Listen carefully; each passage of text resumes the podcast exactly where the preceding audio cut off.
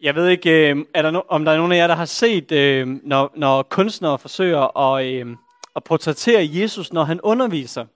Har I set nogle af de der billeder? Altså, det kan være, altså han står ved vandet, eller han står på, på bjerget med en bjergprædiken og sådan ting. En af de ting, der slår mig, det er, at øh, den første række, den er aldrig tom. Det er den jo altid hos os. Og øh, der er jo to muligheder. Enten så er det, fordi malerne troede, at øh, der sad nogen der, men der havde de faktisk også øh, droppet den første række. Eller også så er det noget, der er opstået i kulturhistorien. Det er jo svært at vide.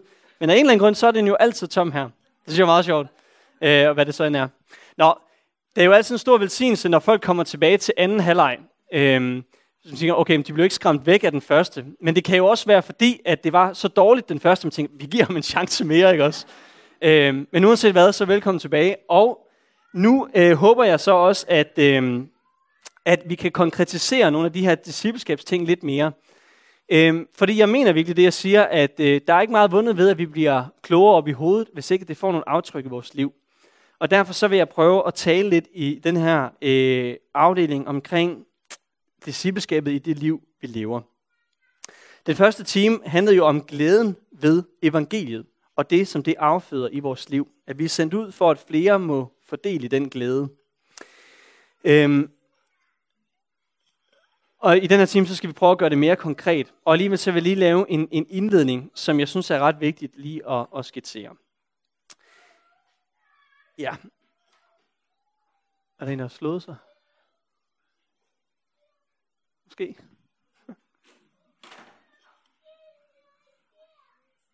Nå, godt. Øh, for det første, at række ud, altså at række evangeliet videre, det er en gave fra Gud. Jeg synes faktisk, det er ret vigtigt, at man starter med at sige og betone, at tjenesten for Gud, det er en gave, som han giver. Og det er vigtigt, fordi at en gave, det er jo noget, man får gratis. Den kommer uden betingelser. I hvert fald, hvis det er en rigtig gave. Så giver man, fordi at man kan lide vedkommende, eller synes vedkommende fortjener noget, men man gør det uden forventning om at få noget igen. Ellers så er det en handel. En gave, den er gratis. Og det er vigtigt at understrege igen, for som jeg startede første time med at sige, så har vi simpelthen bare en naturlig tendens til at tro, at vi kan bevæge Gud til at elske os mere, hvis vi gør bestemte ting. Mange af os, som måske er vokset op i de gamle missionsbevægelser, har fokus på personlig andagsliv, bøn og bibellæsning. Og mange af os, vi definerer simpelthen vores kristenliv efter, om det går godt eller dårligt med det. Hvordan går det med din, din tro? Om det går ikke så godt, for jeg får ikke læst så meget i min bibel. Det her svar har jeg hørt milliard gange i mit liv. Så tager man simpelthen temperaturen efter, hvor meget man præsterer selv over for Gud. Øh, og på den måde, så uden at, og sådan lige at gennemskue det måske, så underminerer man jo fuldstændig, hvad det vil sige at have en tro på Gud. Både det at bede til Gud, og det at læse i Bibelen, og det at leve som en disciple, det at missionere, det at give penge til Guds riges arbejde, det er en gave, du får givet. Det er ikke et krav fra Gud. Det er en gave, du bliver givet. Og Gud han siger, at der er velsignelse ved at tage imod den gave og bruge den. Bare for eksempel i forhold til penge. Der kan være mange øh, øh, formaninger i Bibelen om at give penge, men der står også, at Gud han elsker en glad giver. Den, som giver det, vedkommende føler sig kaldet til at give. Samtidig så siger Paulus også et andet meget spændende og udfordrende sted, at der simpelthen er større velsignelse ved at give, end ved at få. Når du øh, bliver givet muligheden for at give, fordi du har en indkomst, som gør, at du har noget til års, så er det ikke så meget en pligt, som det er en gave, Gud han giver dig. Og han siger, prøv at give noget af det videre, og opleve, at der er større rigdom i dit liv ved, at du har givet det væk, end ved, at du fik det. Det er en af den slags visdom i Bibelen, som vi ikke kan forstå, før vi gør det. Der er ingen af os, der i jer selv tænker, at mit liv bliver rigere af, at jeg giver 100 kroner, når kollektbøsten den går rundt, end ved, at jeg lod den blive i min lomme og brugte den på noget, jeg selv synes var sjovt. Men Gud så siger, prøv at gøre det. Og prøv at opleve, hvad det gør ved dig. Og det er præcis det samme, når det kommer til Bibel, til bønsliv, når det kommer til mission. Prøv at gøre det. Og prøv at se den velsignelse, der kommer ind i dit liv ved det. Jeg har det sådan, at min største udfordring i forhold til mission, det er, at jeg ikke gider. Jeg føler mig overhovedet ikke kaldet til det. Jeg øh, kan gå rundt på vores vinge derhjemme, have det godt med mine naboer, og der er intet i mig, der siger, at det kunne fremme min relation til vedkommende, at jeg fortalte vedkommende om Jesus. Jeg har endda svært ved tit at tro på, at deres liv skulle blive meget rigere ved, at de troede på den samme Gud som mig. Men jeg oplever også igen og igen, at når jeg gør det, så sker der et eller andet indenfra, inde i mit hjerte, hvor jeg oplever den der velsignelse ved at være gået på Guds ord, ved at række det videre, som jeg selv er blevet givet. Da Jesus han sender sine disciple ud første gang to og to, så siger han til dem, I har fået det for intet. Det er en gave. Giv det for intet. Og det er også perspektivet for vores liv. Vi skal ikke gøre det, fordi det gør Gud glad for os. Fordi det gør os glade over at række det videre. Vi kan intet gøre, så Gud han elsker os mere. Han elsker os allerede fuldendt. Så det bedrag, det skal bare dø. Og det skal det bare gøre så tit, det begynder at stikke sit ægle fjes frem. Gud han elsker os betingelsesløst, og det må vi bare gribe i tak. Samtidig så det der med, at velsignelsen vokser, det kan godt have sådan lidt en, en, øh, et, et, en sådan bagslagseffekt, eller hvad man skal kalde det. Fordi hvis man så begynder at række evangeliet videre, så vil de fleste af jer formentlig opleve den der sådan brusende fornemmelse af glæde over, wow, der var et menneske, der lyttede til mit vidnesbyrd. Hvor er det stort at få lov til at dele det, der er allervigtigst for mig. Og det kan give det bagslag, man så kommer til at tænke på. Det kan være, at den følelse faktisk kom, fordi Gud blev glad for, at jeg gjorde det. Så det alligevel på en eller anden måde bliver kontraproduktivt for en. Og det er derfor, jeg mener, at vi bliver, ved med, at vi bliver nødt til at være ved med at sige til os selv, Gud han giver os ikke den her gave, for at vi skal gøre ham glad, men for at vi skal være til velsignelse for andre og os selv. Jeg håber ikke, det blev forkringet. Jeg håber, det pointen er klar nok. Missionstjenesten, det er en gave, og Gud vil glæde os med den gave. For der er simpelthen ingen større lykke på jord, end at opleve, at Guds kraft til tro og liv og frelse virker i et andet menneske igennem mit lille bidrag. Når det er sagt, forhåbentlig så tydeligt som jeg kan gøre det, så kommer så punkt 2. Og det er, at det at række ud, det at tjene Gud, det er også en opgave. Det er både en gave, men det er også en opgave. Fordi vi er nemlig kaldet til at gøre noget bestemt. Det er en opgave, vi er blevet givet. Vi kan ikke bare gribe det med vores forstand eller med vores hjerte. Vi må også have hænderne med. Vi må have praksis i spil. Og vi er simpelthen kaldet til at være kreative, udholdende, beslutsomme, kloge, frimodige og sjove og alt muligt andet for at række evangeliet videre. Og det er vi, fordi der er intet vigtigere for et menneske, end at få frelsen i Kristus. Øh, vi har hver især rigtig mange forskellige opgaver i vores liv, og de fleste af os lever sikkert hektiske hverdagsliv. Og vi skal ikke forsømme de kald, vi hver især har fået. Det er slet ikke min pointe. Men det, der er et anderledes perspektiv for os end alle andre, det er, at vi ved, hvorfor verden stadig står. Vi, verden står ikke, fordi at klimakrisen endnu ikke er blevet så overhængende, at solen har brændt jorden op. Verden den står, fordi Gud han stadig vil mission. Fordi der stadigvæk er mennesker, der ikke tror på Gud, så er Jesus ikke kommet igen. Vi ved ikke, hvor længe han tøver, men han tøver i hvert fald i dag, fordi mennesker skal tro. Og hvorfor er de kristne egentlig ikke bare blevet taget ud af verden og hjem til Gud? Vi ved jo, at der er en risiko for, at vi kan falde fra og miste frelsen. Hvorfor bliver man egentlig ikke bare fjernet fra jorden, så snart man kommer til tro, så er ingen mennesker, der kommer til tro, går fortabt? Vi kristne, vi er på jorden for at række det videre, vi selv er blevet givet. Det er vores opgave. Det er vores eksistensberettigelse. Det er derfor, vi er her. Fordi vi arbejder på Guds rige sag. Vi skal ikke forsømme det jordiske liv, vi har, for det har Gud sat os i. Men i det, der skal der være et perspektiv, der er ud over det, som rækker videre ud. At vi ser, hvorfor verden egentlig står. Fordi Gud han stadig søger efter fortabte, der vil omvende sig. Så det er opgaven. Det er en gave fra Gud, og opgaven er at gøre det med det perspektiv, at Gud ønsker virkelig menneskers frelse. Men samtidig med, at det er en opgave, så er det også en eksistens, eller en væren, eller hvad vi skal kalde det. Verden den er jo meget stor, og jeg er lille, og når vi taler om at gå ud i alle folkeslag og gøre dem til mine disciple, så tænker man, øh, der er ret mange mennesker, der ikke tror på Bornholm, ikke også? og det er egentlig lidt uoverskueligt det hele. Øh, hvad er det egentlig lige? Hvordan bliver det overhovedet muligt for mig at gøre det her? Men Bibelen har bare noget, som er, synes jeg er meget stor trøst for os, der synes, at det hele er uoverskueligt. Og det er, at vi kristne, vi er i mission bare ved at være. jeg tror faktisk, det er så konkret bare ved at være i et rum, så er der mission i det rum. Paulus han bruger et lidt mærkeligt ord om det. Han bruger det ord, han kalder duft. 2. Korinther 2. Men Gud skal tak, som altid fører os i sit triumftog, og overalt lader os udsprede kundskaben om ham som en duft. For vi er Kristi vellugt for, for Gud blandt dem, der frelses, og blandt dem, der fortabes. Min kone hun kan godt lide at bage. Øh, det synes jeg virkelig er rart. Øh, jeg har hjemmekontor, og nogle gange så bager hun om formiddagen, når børnene er i børnehave, og jeg sidder og læser mine tykke bøger. Så kan der komme sådan en meget behagelig duft ind under øh, døren ind på mit kontor. Og så er der langt til frokost lige pludselig. Men den der duft der, den spreder sig bare og fylder mit rum med et perspektiv. Der er jo ikke noget inde i mit rum som sådan. Det er jo foregår ude i køkkenet. Men duften har spredt sig og signalerer noget, som fylder mit hjerte med glæde og med forventninger, med spænding og med hygge og med andre ting. Jeg tror simpelthen, Paulus bruger det her billede for, at det er også sådan, vi skal forstå os selv som kristne. Vi får simpelthen givet, at der er et eller andet, der udgår for os, som er anderledes. En eller anden duft, der bliver spredt bare ved, at vi er i et rum. Det, jeg synes, det er lidt mystisk, men det, det er sådan en eller anden aura, der er omkring mennesker, der har Helligånden i sit hjerte. På nogle mennesker virker det simpelthen bare dragende.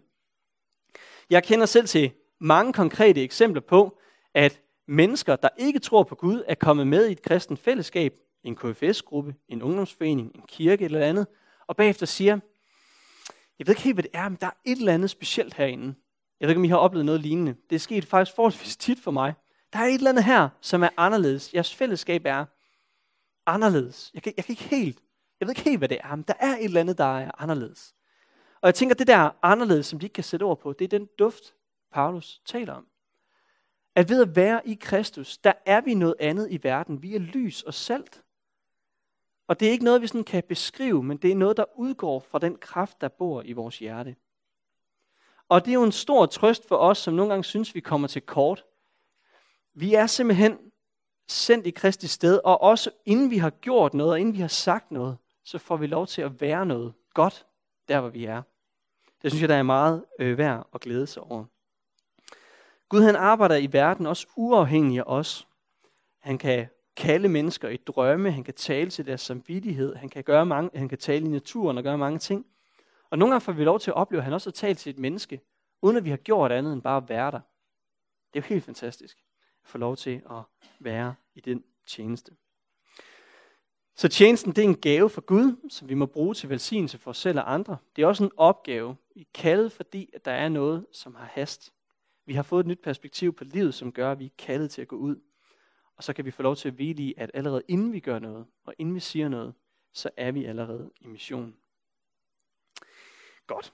Så for det fjerde, og nu bliver det lidt mere konkret. Jeg har kaldt det, brug den du er, der hvor du er.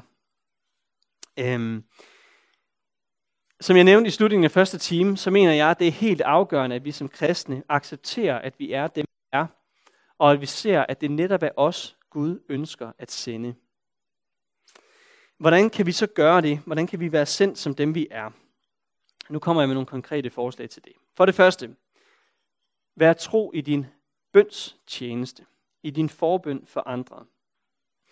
Noget af det mest elementære, vi som kristne kan gøre, og alligevel livsnødvendige, det er at bede for mennesker, som er blevet lagt på vores hjerte, og være trofaste i den bønstjeneste. Det lyder jo enkelt og nemt. Vi skal bare bede for andre mennesker. Men hovedet på blokken, det er jo simpelthen bare så hammerende svært at være trofast i bøn. Man glemmer det, man bliver ligeglad, man synes ikke, det har nogen effekt, man kører træt, osv. osv. Det er en ret stor tjeneste at holde ud i bøn for andre. Det kræver simpelthen udholdenhed. Paulus han formaner flere steder i det nye testamente til udholdenhed i bøn. For eksempel Kolossenserbrevet kapitel 4, vers 2. Vær udholdende i bøn og våg med bøn og tak. Vær udholdende og våge med bøn og tak. Jeg nævner andre steder, Romerbrevet 12, Efeser 6 og, og så videre, så videre. Når Paulus han formaner, så er det ofte på områder, hvor vi har vanskeligt ved at leve op til netop det i egen kraft. Vi har simpelthen brug for at også bede Gud om udholdenhed i bønstjenesten. Det er sådan lidt en spiral ting, men det har vi faktisk.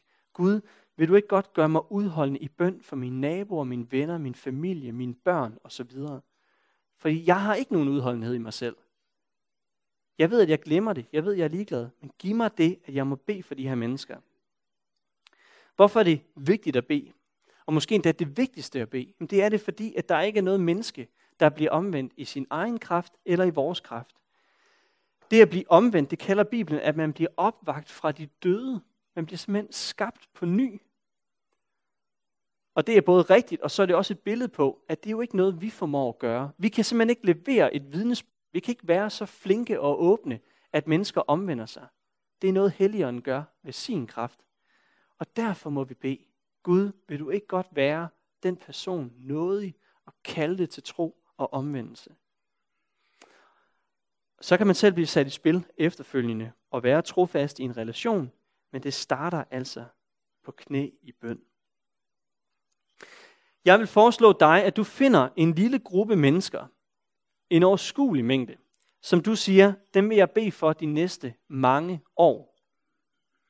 For sandheden er, at det ofte tager lang tid for mennesker at ændre hele deres verdensbillede, så Gud lige pludselig bliver den centrale del i det. Der er mennesker, der kommer til tro, sådan der.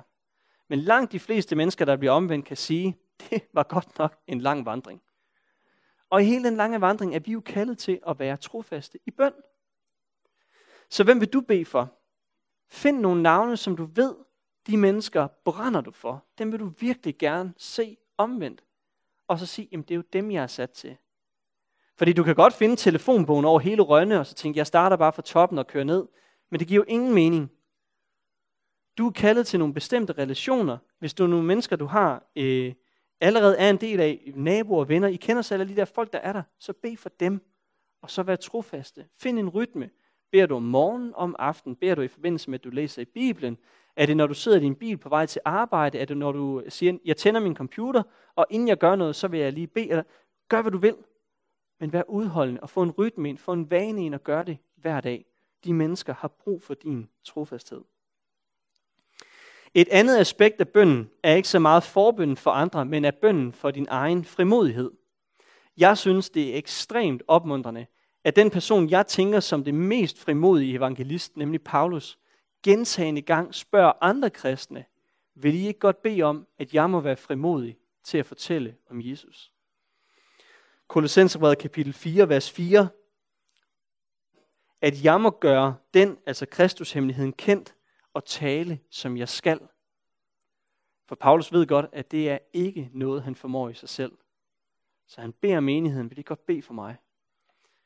Og næsten endnu mere, øh, endnu mere præcis siger han det i Efeserbrevet, kapitel 6, vers 20. Bed om, at jeg ved evangeliet, ved den kraft og styrke og glæde, der er der, må få frimodighed til at tale, som jeg skal. Og det er ikke for at gøre jer forlegne, men hvornår har du sidst bedt for et andet menneske i Bornholmerkirken? Jeg beder dig for Kurt, eller Paul, eller Pia, eller hvem det nu der skal være. At de må få frimodighed til at tale evangeliet, sådan som de skal, der hvor de er sat. Wow, det er sådan en bøn med kraft. Beder vi for hinanden om det, eller beder vi bare sådan lidt abstrakt om, at Gud må være med, eller Gud må være god, eller sådan ting. Beder vi virkelig nogle gange konkret for venner og bekendte i menigheden om, at de må få frimodighed til at tale, som de skal og spørger vi andre mennesker, om de vil bede om det for mig. Mit forslag vil være igen, prøv at tænk på nogen i jeres menighed, og vær trofast i den. Find en eller to og siger, jeg vil bede for det menneske om, at det menneske må være frimodigt i sin videntjeneste.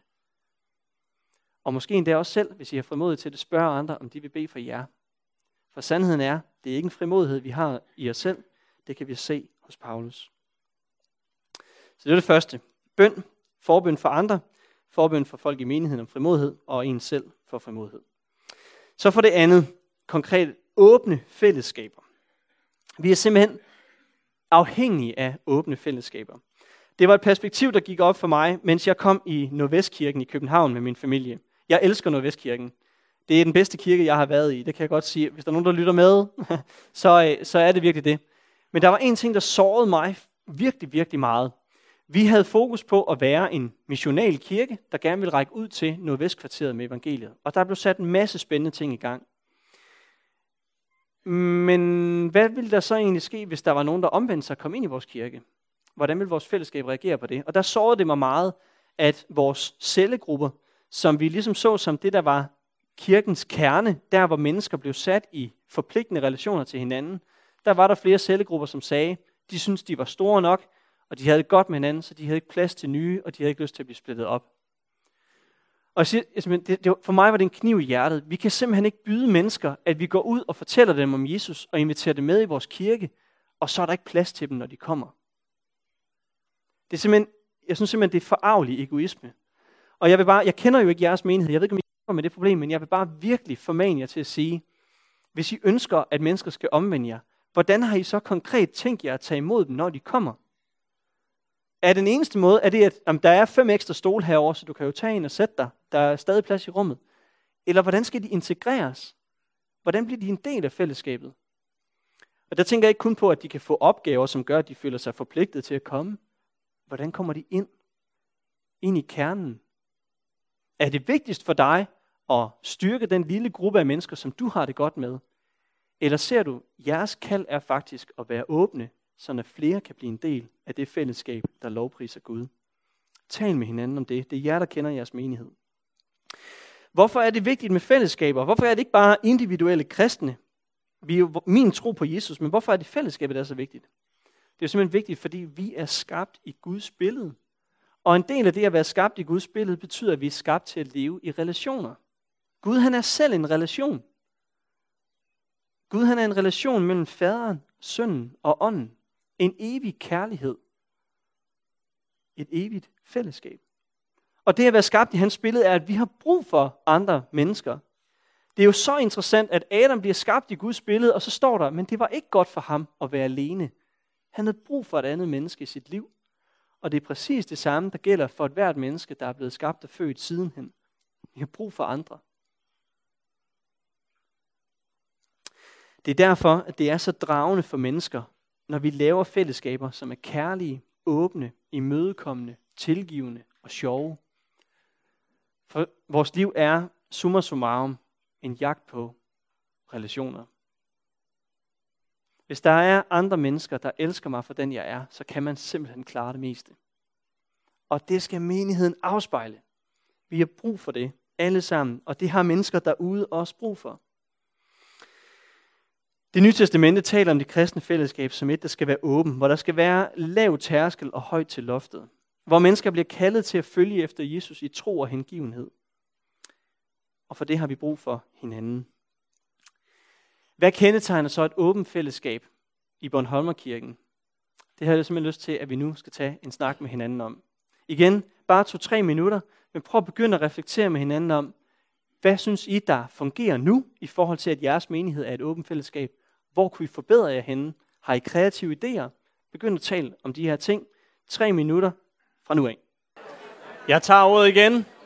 De første to konkrete punkter, som jeg har lyst til at dele med jer, er altså bøn og åbne fællesskaber.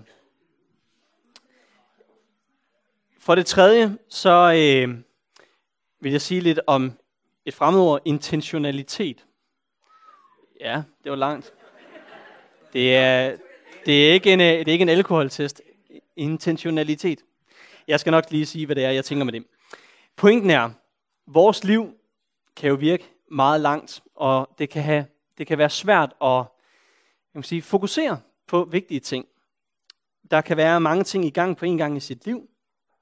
Og problemet er jo, at hvis ikke vi skaber prioriteter i vores hverdag, så er der ting uden for os selv, som tager magten over vores liv, og man ligesom bare driver med det flow, som der er i verden. Det kan jeg nå en gang, når jeg lige bliver lidt ældre, eller når jeg lige bliver færdig med det her projekt, eller med børnene skal lige være lidt større, osv. osv. Man udskyder en masse ting i sit liv, fordi man bare lidt glider med den strøm, man er i. Hvis vores mission skal have en effekt, det er sådan lidt mærkeligt ord at bruge om det, så tror jeg, det er afgørende, at vi lever med mere intentionalitet, med en retning. At vi simpelthen ved, hvad det er, vi gerne vil stoppe ind i vores liv. Det lyder banalt, men tiden går jo, uden at vi spørger den om det. Den ene dag tager den anden, det ene år tager det andet, og lige pludselig så er livet forbi. Der er kun et menneske, der er øh, herre over, hvad det er, du propper ind i dit liv. Og det er altså dig selv. Jeg ved godt, det er med modifikationer, men stadigvæk. Hvad vil du proppe ind i dit liv? Se i lyset af, at det har hast, at mennesker lærer Jesus at kende. At lige netop du er vigtig i hans riges arbejde. Hvordan vil du så organisere dit liv? Det er afgørende, at vi lever med intentionalitet. Fordi ellers så øh, bliver vi utilregnelige, og vi glider med strømmen. Noget af det vigtigste, når vi skal øh, være noget for andre mennesker, også i forhold til mission, det er simpelthen stabilitet. At mennesker kan regne med, at de relationer, de har til os, er nogen, der var ved, og som bliver stærke over tid. Vi kan se, at Jesus han var trofast. Jesus vandrede med de samme mennesker over en årrække og var der for dem. Vi kan se, at Paulus han var trofast. Han vendte tilbage til de samme menigheder igen og igen for at styrke og opmuntre dem, osv. osv. De fleste mennesker har brug for os over en længere periode for at kunne vokse ind i troen, og derfor så er vores trofasthed vigtig. Men vi kan ikke være trofaste, uden at det er noget, vi vælger at være. Der er uendeligt mange ting, vi kan proppe vores liv med. Du kan ikke komme igennem alle film og serier på Netflix. I bor på Bornholm. Jeg har hørt, at det skulle være et ekstremt øh, aktivt sted. Masse events og begivenheder hele tiden. I kan jo cykle rundt på den her fine ø og gå til ting og ting og ting og ting. Og fylde jeres liv med det. Og det er ikke fordi, der er noget i vejen med, med de her gode ting. Problemet er bare, at I skal, tage, I skal simpelthen tage ansvar for jeres liv og vælge at proppe noget i jeres liv, som har en mere varig værdi. Trofasthed er vigtigt. Valg er vigtigt. Og så det her med intentionalitet. Det er også, at man forsøger at skabe nogle mønstre i ens liv, hvor man rent faktisk sætter sig selv i spil for nogle mennesker. Ved I, hvor mange pizzaer man spiser i Danmark om året, samlet set? Det har man faktisk et præcist tal på. 51 millioner pizzaer bliver der spist. Det er mange. Jeg spiser ikke ret mange pizzaer, så der må være nogen, der virkelig spiser mange. Men det er bare et eksempel. De fleste byer, nu ved jeg ikke, hvordan det er på Bornholm, men de fleste byer har efterhånden mange pizzerier, fordi vi danskere spiser så mange. Og så er det jo blevet en sport i, at man skal besøge alle pizzerier, for eksempel. Men man kunne jo også være mere intentionel og sige, jeg vil købe min pizza hos den samme araber hver gang, og forsøge at skabe en relation til ham. Når jeg alligevel skal have den pizza, så kan jeg jo blive inde i hans biks, mens han laver den, og stå og snakke med ham. Måske endda sige, hvad jeg hedder. Sige hej, Habib, eller hvad han hedder, næste gang jeg møder ham.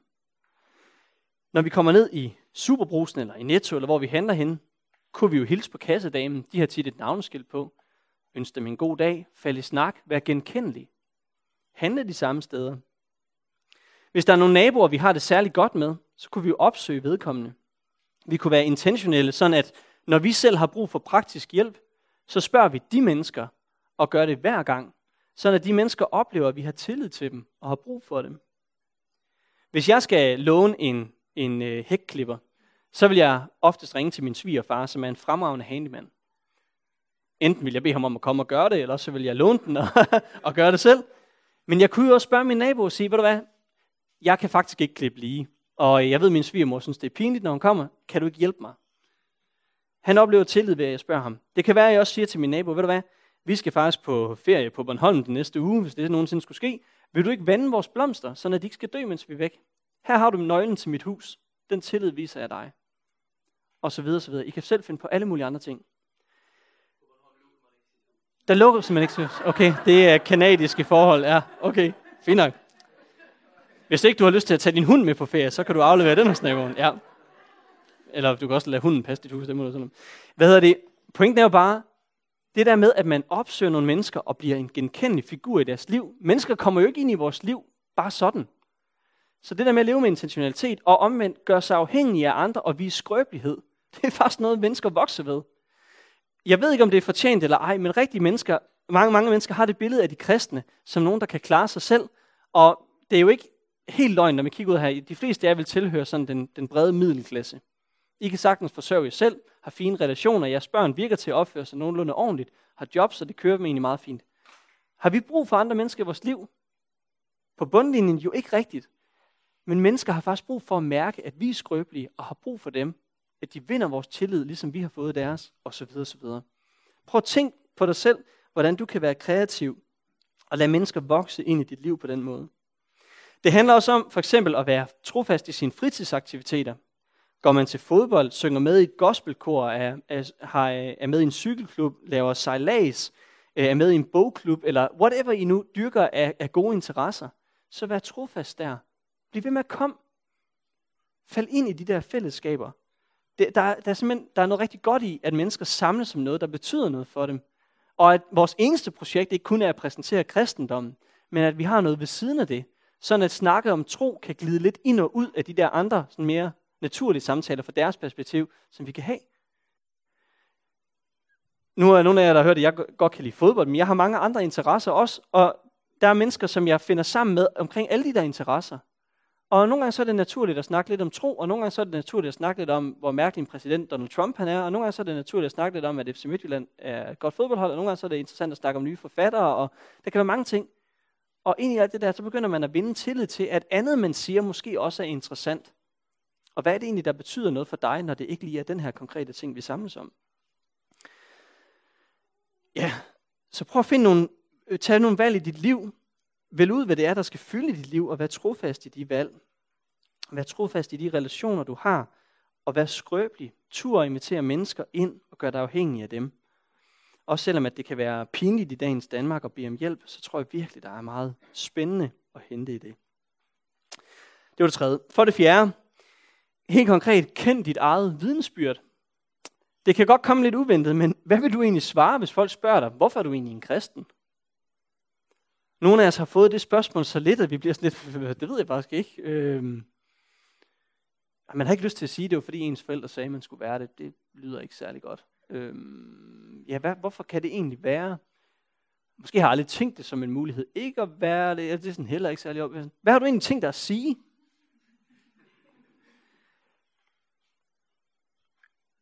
Jeg vil foreslå, at I hver især overvejer, hvad vil du egentlig svare, hvis din nabo spørger dig, Michael, hvorfor er du egentlig kristen? Kan du svare på det på tre minutter? Og fortælle, hvorfor lige netop du synes, det er det vigtigste i dit liv. Jeg vil gerne sætte jer fri og sige, der er ikke noget rigtigt svar på det spørgsmål. Det har virkelig en meget personlig karakter, og vi har alle sammen vores egen historie med Gud. Men det, det kan simpelthen komme nogle gange helt overraskende. Og der må vi gribe det gunstige øjeblik, som Paulus siger. Der må vi vide, hvad vi gerne vil sige. Det kan godt være lidt akavet, men prøv en gang at stille dig foran spejlet og sig det.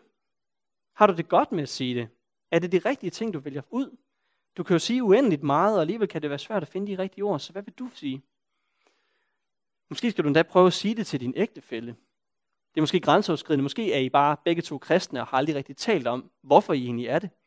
Prøv at sætte ord på det. I bibelstudiegruppen med en god ven. Et eller andet. Prøv at øve dig i at sige det. Det vokser man virkelig af. Øh, det skal være ærligt, og det skal være dit. Det giver ingen mening at give klichéer der, for mennesker er interesserede i at vide, hvorfor du er kristen. Det er derfor, de spørger dig. Ellers så vil de spørge Markus eller en anden præst. For de ved godt, at præsten, han er selvfølgelig kristen. Men spørg dig, så hvorfor er du kristen?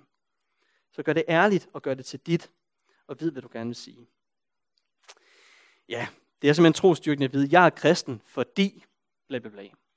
Så øver jeg det. Det næste er så, kend dit tros forsvar. En del af virkeligheden, det er i dag, at øh, mange danskere, de kender ikke Gud, og de kender ikke Bibelen, og de tager den ikke alvorligt. Og der er mange, der har en masse seriøse spørgsmål til kristendommens påstande. Og det er simpelthen vigtigt for os som kristne, at vi ved en lille smule om, hvad vil vi svare, når vores venner og naboer stiller spørgsmål til troen. Apostlen Peter, han siger i 1. Peter 3, at vi skal være redde til at forsvare vores håb. Når mennesker stiller fundamentale spørgsmål til vores tro, så skal vi være klar til at forsvare det. Er du klar til det? Ved du, hvad du vil sige? Jeg har lavet en lille liste her over nogle af de mest almindelige spørgsmål, man kan få fra almindelige danskere. Hvorfor er der så meget ondt i verden, når Gud han er både god og almægtig? Hvordan kan du tro på en Gud, der hader de homoseksuelle? Hvordan kan du tro på, at sandheden står i en gammel bog? Hvordan kan Gud være bekendt at sende folk i helvede? Hvorfor skulle kristendommen være sand, når der er så mange religioner i verden, der alle sammen påstår, at de er sande? Har videnskaben egentlig ikke modbevist kristendommen? De fleste af de her spørgsmål bliver stillet uden, at man forventer at få en øh, lang doktorafhandling på 500 sider, der svarer på det. Men ved du, hvad du vil sige, når du får nogle af de her spørgsmål? Der er simpelthen religionssociologer, der har lavet store undersøgelser, og man kan simpelthen lave sådan en top 10 liste. Det er de spørgsmål, der fylder hos mennesker. Så du kan jo bare tage dem og sige, hvad vil du svare? Du behøver ikke at være øh, uddannet teolog eller noget, men hvad vil du svare til din nabo, hvis han spørger, hvorfor tror du, at kristendommen er sand? Det tror islam og buddhisme og New Age og alt muligt andet jo også. Ja, hvad vil jeg egentlig sige?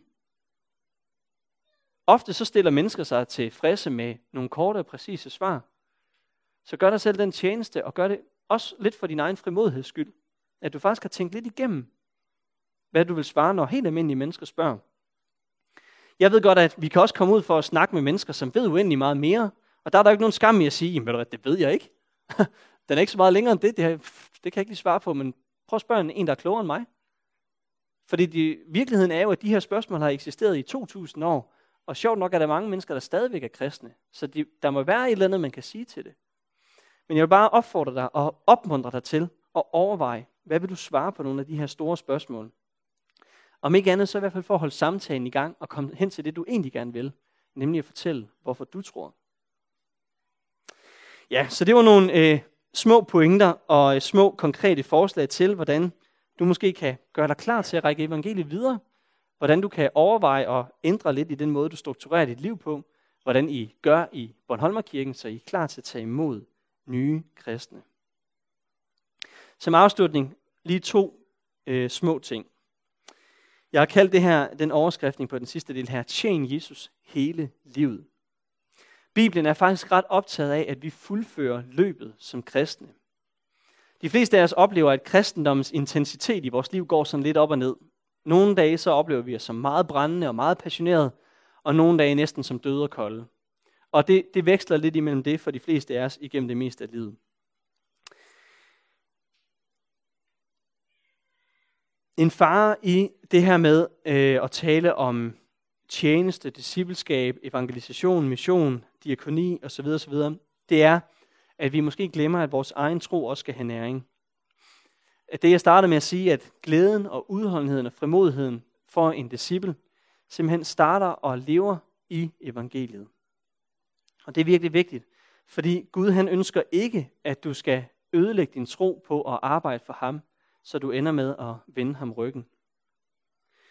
Paulus han siger i Apostlenes Gerninger 20, jeg tillægger ikke mit liv nogen betydning, når bare jeg må fuldføre mit løb. Det er virkelig et udsagn, som gør et kæmpe indtryk på mig. Prøv at tænke at kunne sige det af et ærligt hjerte. Hvis bare jeg ved, at jeg en dag får lov til at se Gud ind i hans øjne, så tillægger jeg ikke mit liv nogen betydning. Jeg synes, det er værd lige at, at, at sunde lidt over det. Det er vigtigt, at vi fuldfører vores løb, at vi holder vores tro i live ved at opsøge evangeliet hver dag. Og så den anden pointe. Vær tro over for Gud i netop din livssituation. Vi er jo mennesker, der gennemgår forskellige øh, aldre, forskellige øh, generationstrin. Øh, og lige netop i den situation, vi er i, det er der, vi må søge at være tro over for Gud og leve med intentionalitet. Der er en periode, som jeg selv står i nu, hvor børn fylder sindssygt meget. Det meste af min øh, hverdag er defineret af mit arbejde, og så mine børn. Og jeg prøver at, at acceptere, at lige nu har jeg ikke overskud til at være med i alle mulige andre ting. Øhm, jeg har simpelthen en begrænset kontaktflade, fordi meget af min tid går med at være sammen med mine børn. Men så må jeg overveje, hvordan den livssituation så kan bruges til at ære Gud. Jeg skal viden for mine børn og for min hustru. Det er faktisk mit første kald. Hvordan vil jeg forvalte det som far? Hvordan vil du forvalte det som far eller mor? Jeg forsøger at være tro over for de andre forældre nede i børnehaven. snakke med dem, når jeg henter børnene. Når vi mødes på legepladsen, spørg ind til dem. Vær interesseret i dem, fordi jeg faktisk gerne vil lære dem at kende. Jeg forsøger at acceptere, at geografisk så er jeg meget hjemme på matriklen.